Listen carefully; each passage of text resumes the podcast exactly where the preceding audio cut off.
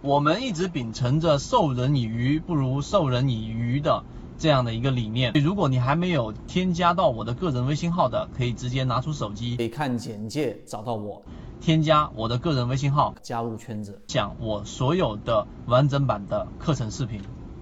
我们来看，首先我们精准的去定义，可以精准的定义走势中枢的问题了。根据走势中枢的数学表达形式，你可以把 A、B、C 分别干嘛呢？理解为三个中枢，你把它理解为三个中枢啊。我这里面待会再画。那么这三个中枢当中的 A 一、A 二、B 一、B 二、C 一、C 二，分别是这三个中枢的高点、低点、高点、低点、高点、低点、高点、低点。那么中枢的区间就是我们刚刚说的这个 max，就是呃我们所说的低点当中最高点和高点当中的最低点。啊，这里面画一个图，方便大家去理解。就这样嘛，只有这么一个定义，啊，就是一只股票，然后呢，它不断的在这里面进行波动，对吧？它这个低点，它有个更更低的低点，它也有一个更高的高点。但是呢，我们只取什么？只取它高点当中的最低点和低点当中最高点，形成这样的一个中枢，这就是这个数学定义。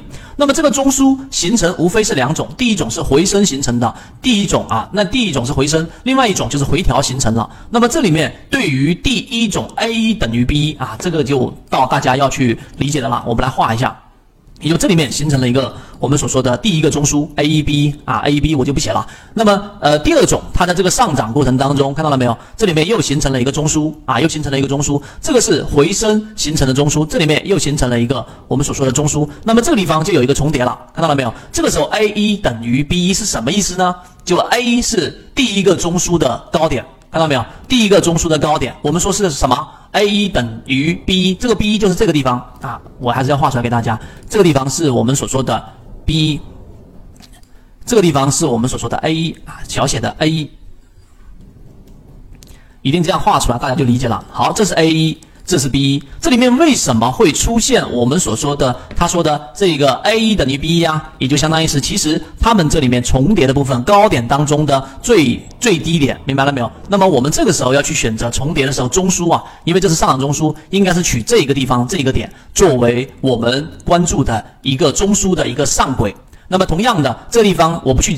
做复杂的解释，那么你要去理解这个地方的低点去哪一个呀？低点当中的最高点，所以应该是取这一个第三个中枢的这个位置啊，是这个地方。所以 C B 二等于 C 二啊，也就是你这样去理解之后，就由这个地方形成了。哎，我换一个颜色，方便大家去看。真正的再次形成的中枢应该是这样子的，应该是这样子的。好，我把颜色换出来了，看到了没有？哎，这个地方就是一个新的中枢了。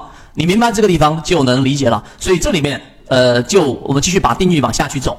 当你明白这个之后，显然 A C 段就是这个 A 和这个 C 啊是核心关键。A C 段是整个中枢形成的方向是一致的。由此可见，中枢形成的延伸当中，由中枢形成的方向一致和次级别走势类型区间重叠确定，就这个地方。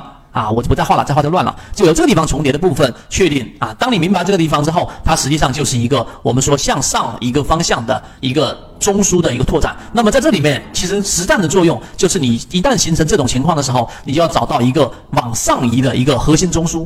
当你明白这个之后，这里面你它为了方便起见，这里面这形成了一个 Z 走势啊，以 Z 走势啊，这里面以 Z 走势呢，其实就这个图了，我不去做这里的定义。这个最高点啊，这个最高点，高点当中取高点当中最低点和低点当中最高点，这是由三个中枢形成的。那么明白了这个之后，这个才是我们说择期缠论的新的一个扩张出来的中枢。